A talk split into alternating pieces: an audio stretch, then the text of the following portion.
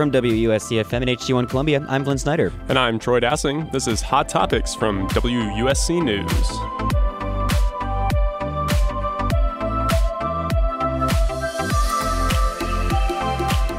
Coming up, as summer quickly approaches, we'll tell you how you can be a part of an event unique to one local national park. Stay tuned to hear how you can view the, Colum- the Congaree's synchronous fireflies. Plus, speaking of the Congaree, the Congaree Vista downtown is holding its annual Artista Vista event this weekend.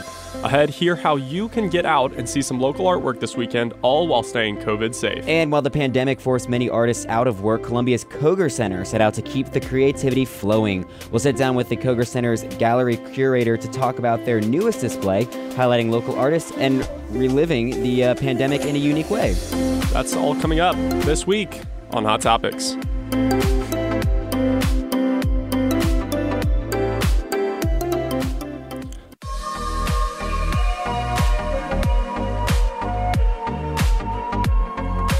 Welcome back to another edition of Hot Topics right here from WUSC News. I'm Flynn Snyder. And I'm Troy Dassing. And Troy, this is your first show as official host. Welcome to the table. Yes. Great to be great to have you here today. Yes, it's uh, so sad to see Trey go, but Yeah. uh, glad to take over. Glad to be able to be here. Yeah, he. Um, for anyone that you know is an avid listener, you know Troy has filled in a little bit. He's also been the man behind the scenes, kind of pulling all the strings this past uh, two semesters now. Wow. So uh, yeah, moving on up to the uh, hosting role. So welcome. Yeah. And we got a busy show to talk about. There's a lot going on around town this weekend. I feel like as the weather's been warming up, so have the events. So yeah, and especially with the COVID vaccine. Yeah, that rollout's happening. So, uh, you know, we're going to take advantage of that and have some uh, cool events coming up. One of which being something that kind of combines being outside and being around others. That is at the Congaree National Park, and they are offering the public opportunities to view the park's fireflies. Which I don't know if you knew this, Troy, but the fireflies are a huge draw to Congaree every single summer. Yeah, I, I didn't know that this was a thing until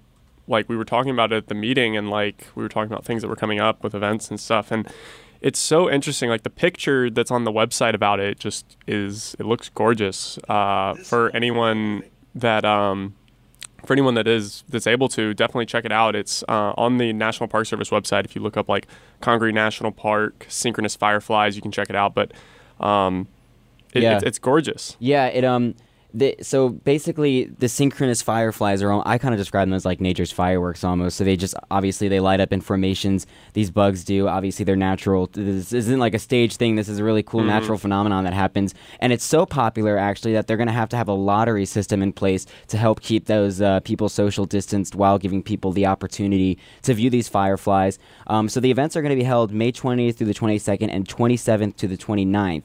And so what they're going to be doing is viewing will be limited to 25 vehicles per night.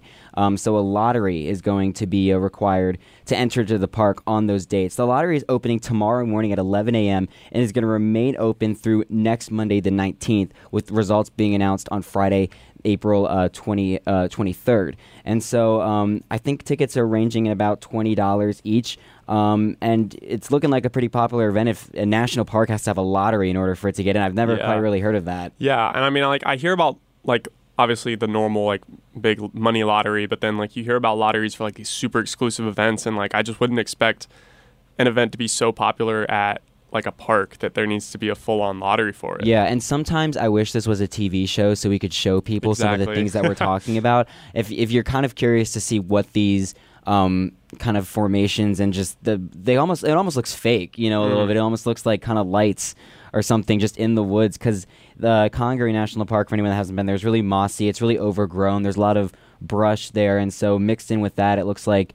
Um, I would describe it as kind of like natural Christmas lights, is what it looks like. Yeah. So, for anyone listening that wants to uh, kind of find out a little bit more about it, you can head to the uh, Congaree uh, National Park's um, website. But then also, if you just want to Google image what the fireflies look like there, the Congaree National Park fireflies, they're here every. Uh, Every year, and I remember, you know, and, and the the park is still under some restrictions for COVID. But I remember last summer, people were really bummed out, you know, that they weren't going to be able to see these fireflies this year. And you know, I was like, well, why why is everyone so worked up about these fireflies? Like, why is everyone so pressed to see them? And then I looked them up, and I was like, oh, okay, That makes this makes sense. sense. yeah, and you know, I kind of just had like a really dumb moment the other day when I was researching this uh, story.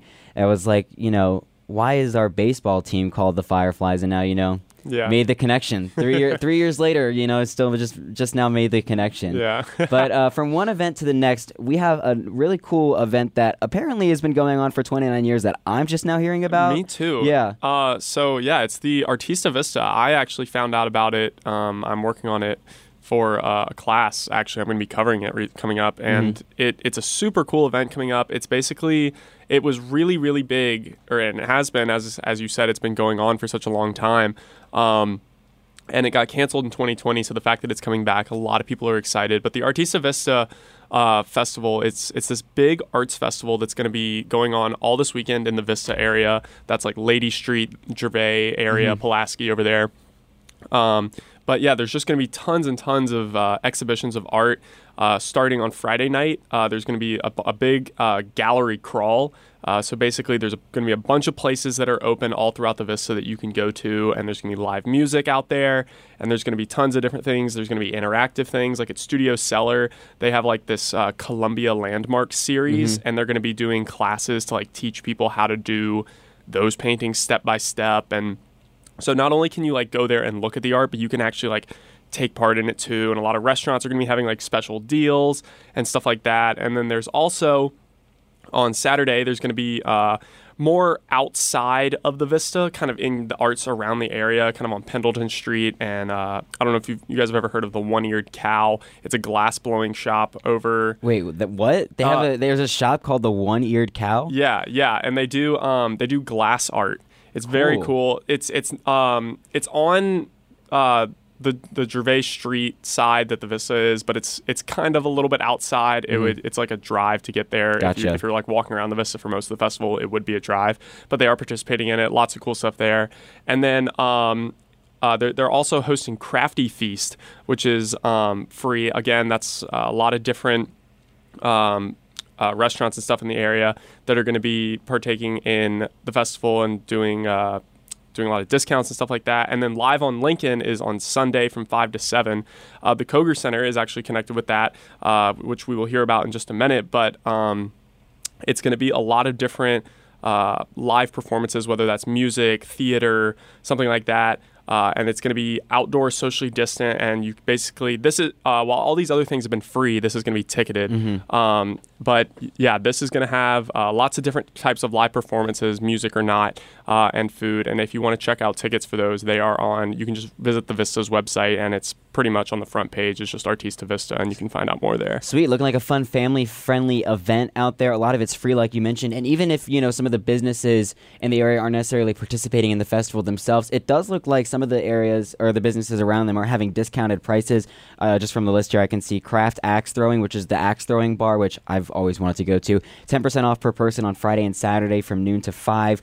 Um, Gervais and Vine having live music out there. So a, a lot of great things happening out in the Vista this weekend. Just checked the the weather, looking like slight chance of weather uh, rain on Saturday, but other than that, we're looking pretty good for the weekend. So you know, definitely get out there and, and stop by and enjoy it. Uh, we did talk about COVID precautions. Uh, they said that a, a safety plan has been put in place. Masks are required, hand sanitizer encouraged, social, dis- social distancing enforced. So looking like a very fun weekend out there for sure. And you know, you did mention the Live on Lincoln event, which is kind of the culmination of this Artista Vista and the uh, Koger Center's uh, kind of series of performances that performances that they've been kind of putting on.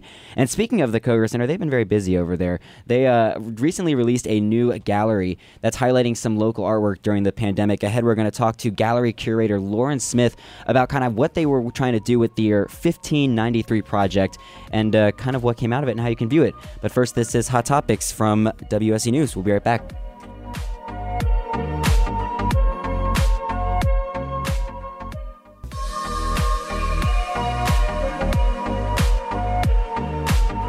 And welcome back to WUSC News. This is Hot Topics. I'm Troy Dassing. And I'm Flynn Snyder. And guys, uh, coming up, we've got a really cool interview that Flynn and I uh, got to take part in earlier this morning with um, Lauren Strange from the Koger Center about the new 1593 project. Yeah, it was a really cool um, gallery that they set out to do last summer. They kind of picked applicants, and now they're just now releasing this gallery. It was um, just a, she'll kind of explain a little bit more about it, but it was basically a chance to give artists the opportunity to highlight their work even when the pandemic shut everything down. So this is Lauren Strange from the Koger Center for the arts. Um, so I guess Lauren, uh, first thing we wanted to ask was uh, kind of give us a brief overview of like what the 1593 gallery is and what inspired it and its purpose. So, the 1593 gallery stems from the 1593 project that we did last summer. Um, since the Koger Center had to shutter its doors, we kind of felt a little bit of hopelessness because we didn't have any uh, purpose anymore because our whole purpose is to um, host performances and arts events inside of our building. Um, and that same kind of like emptiness that we felt, we could only imagine that the artists felt it on a ten, tenfold because that's what they do, you know? Um, so we decided to create the 1593 project, which uh, the namesake comes from the year 1593 um, when the bubonic plague shut down all of Europe. So all the theaters had to close in Europe. Um, and it incidentally was the same time. Um, those, those closures were kind of a catalyst for Shakespeare's best works. Um, he actually wrote them in quarantine. So we wanted to take that same um, kind of inspiration and bring it to the artists of South Carolina and give them kind of a purpose during their isolation, um, give them something to work towards. The gallery is just a culmination of the top artists who um, won. We had about 55 artists from all over South Carolina um, apply. And we had a main winner, Kimberly Case, who's a photographer. We had three runners ups, um, a quiltist, an animation uh, artist, and then an oil painter. And they all uh, are really amazing artists. And I think like the breadth of genre or medium of art is kind of a really cool thing to see on the walls. Yeah, and Lauren, you were the point person for, I guess, putting together the galleries. And you said you had like a, a variety of different genres of art from, like, you said, like a quiltist you guys had. Like, that's mm-hmm. pretty cool. So, how do you kind of, I guess, when you're trying to determine a winner, how do you decipher between the multiple genres? I mean, what type of criteria were you guys looking for? And how did you ultimately pick uh, the photographer as the winner? So, it was extremely difficult. Um, we did a little bit of an internal kind of um, sifting of art internally, but that was like very, very minor. Um, we actually asked external judges from the community to be the final say, just because although we do enjoy the arts in the Koger Center, we are no professionals when it comes to visual art. So we actually asked someone um, from the South Carolina Arts Commission who regularly code um, like judges for arts fields, which is one of the biggest um, visual arts contests in South Carolina. And then we also did um, two painters, and then we had one um, person from the children's theater who has like a really wide background in just general arts in South Carolina. Um, so we figured they were a little bit more equipped to judge. Um, and they, you know, really came to the decision that Kimberly had had like just an amazing um, eye for art. So they picked the photographer. Can you just describe what the the photos are like? I mean, what kind of sets them apart? Um, why should people come and see the photos? Well, it's definitely just right off the bat um, a huge display of photographs. It's 73 photos total. Wow. Um, and it's in a gallery style wall, which means that there's um, different types of frames, there's like different sizes, and they kind of just span one wall. They kind of stack on top of each other. And uh, I really like Kimberly's vision that she had for this because she really wanted it to be a um, like a photography depiction of 2020, like uh, chronologically. So you can see from they're numbered 1 through 73 and you can see from like the first one you can see like Mother's Day and the summer solstice and when the vaccine was announced and like New Year's Eve and all that. And you can kind of see it but it's not in this like sad kind of dark way. Um, she uses a lot of very whimsical depictions. Um, very the, the, the costumes are very whimsical. The lighting is very moody, um, and so they almost look like like paintings. The way that she has um, them photographed. Uh, so it's very cool to see a depiction of 2020 chronologically, but not in a very like despairing way. Mm-hmm. Um, and I think that kind of was one of the reasons that she rose to the top, um, was because she took this really dark and like terrible time and she really found like a light in her life, which was photography. And um, I think the coolest thing is they're all self portraits. So it's only her. She's the only person that's photographed in the entire gallery. Um, so it's really interesting to see how like the lighting and the costuming really changes how she looks. Um, and she has a couple of behind the scenes photos that she has framed as well, so you can kind of see how she made the pictures herself because she was the only person in the studio. We hear a lot of times about like the doom and gloom, like you said, of 2020. Does she almost um, like it sounds like she's almost humanizing the COVID experience, if you will? Um, I mean, I, I imagine that would be a very interesting way and a different perspective to kind of relive all of this you know because like we've we've seen it many times relived but in a way like portraits it's very unconventional in today's age but to be able to see that i think is really cool yeah i think that one of the things that i like the most about it is a lot of the um, art that you see stemming from the pandemic includes masks and masked people which is a very big thing, obviously. Like we all still have to wear masks. Um, but I liked that only two of her portraits included her wearing a mask. Mm. So it does kind of, like you said, humanize um, the pandemic and it kind of shows uh, that there is someone under the mask still. There, we're all still dealing with everything, but um, it was very cool to see that she didn't include that and make that a focal point of all of her photographs. Um, and she included all of the um, holidays of last year, but she didn't make it seem isolated, you know. Um, mm-hmm. none of her pictures seem isolating, even though it's just her. They seem very uh, enticing, very warm and inviting, even though it was just one single person in every photo. Mm you know, I remember that submissions for this gallery were open through late June, which is when COVID took its biggest toll on South Carolina. What were some of the reactions from the artists? Were they relieved that they had this opportunity? I mean, did what were some of the feedback that you heard from some of the artists during this whole process about their experience with their art during COVID and how it's been impacted?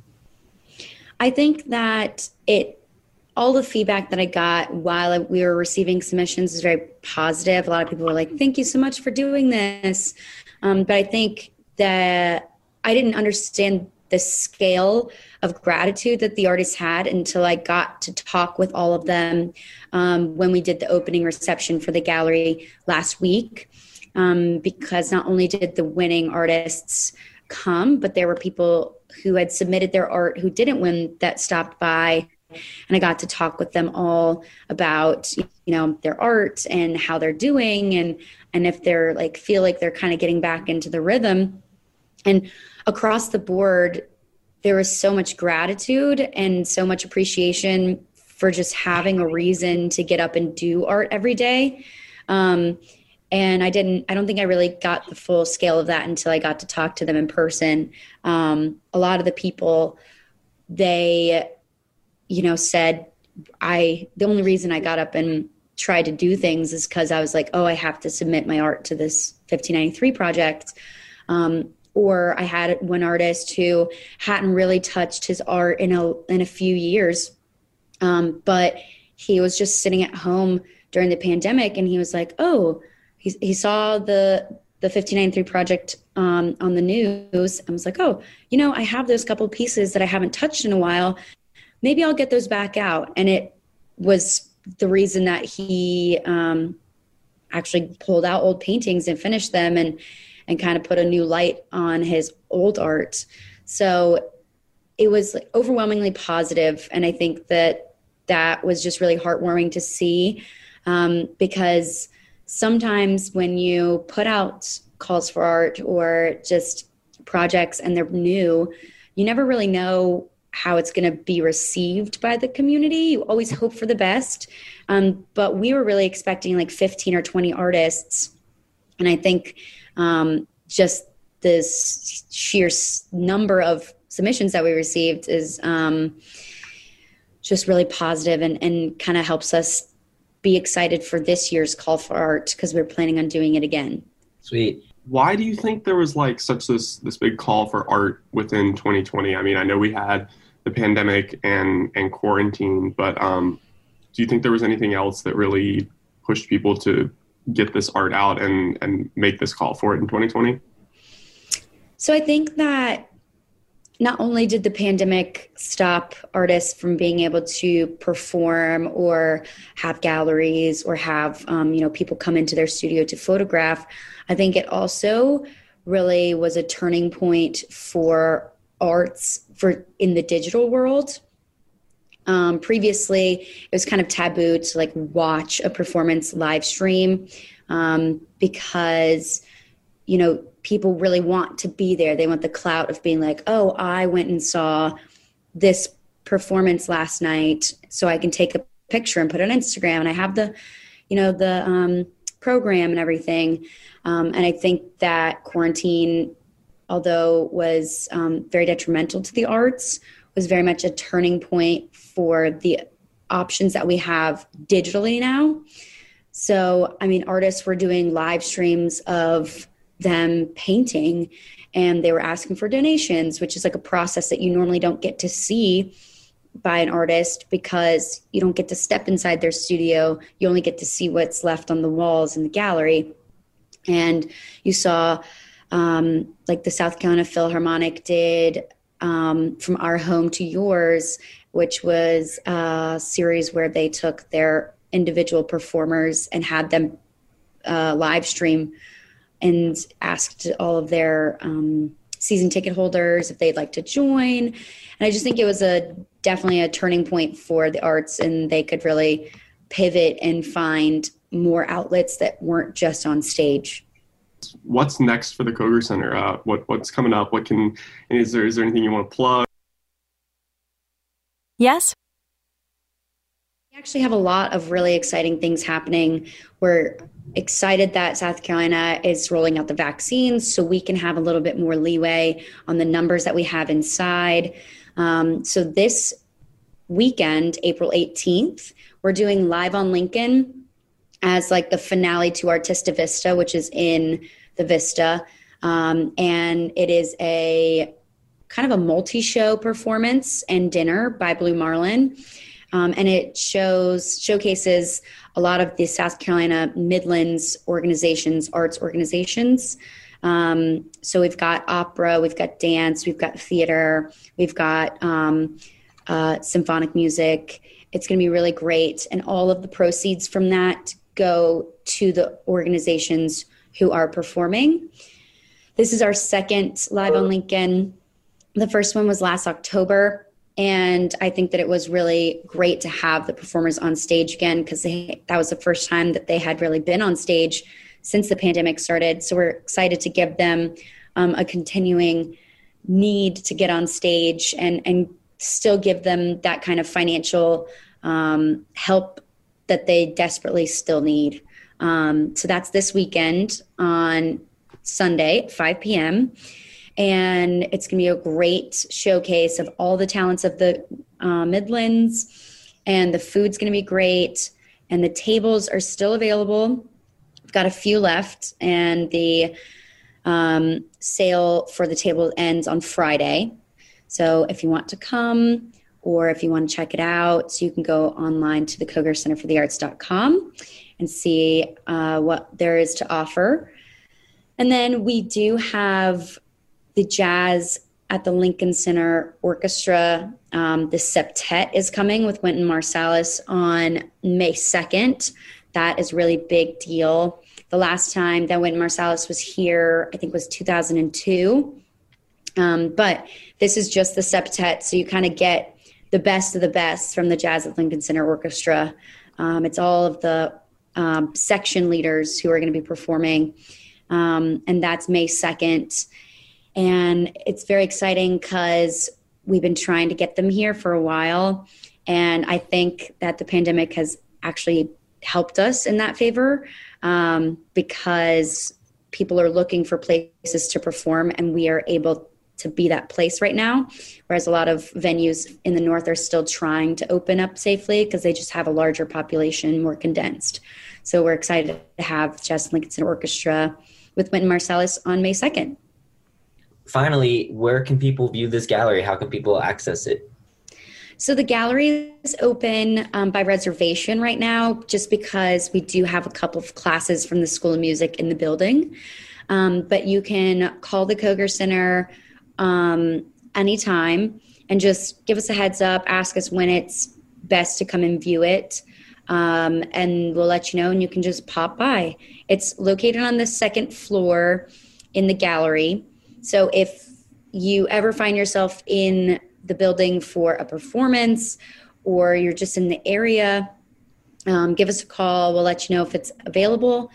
If the building is open for events, the gallery is open for viewing.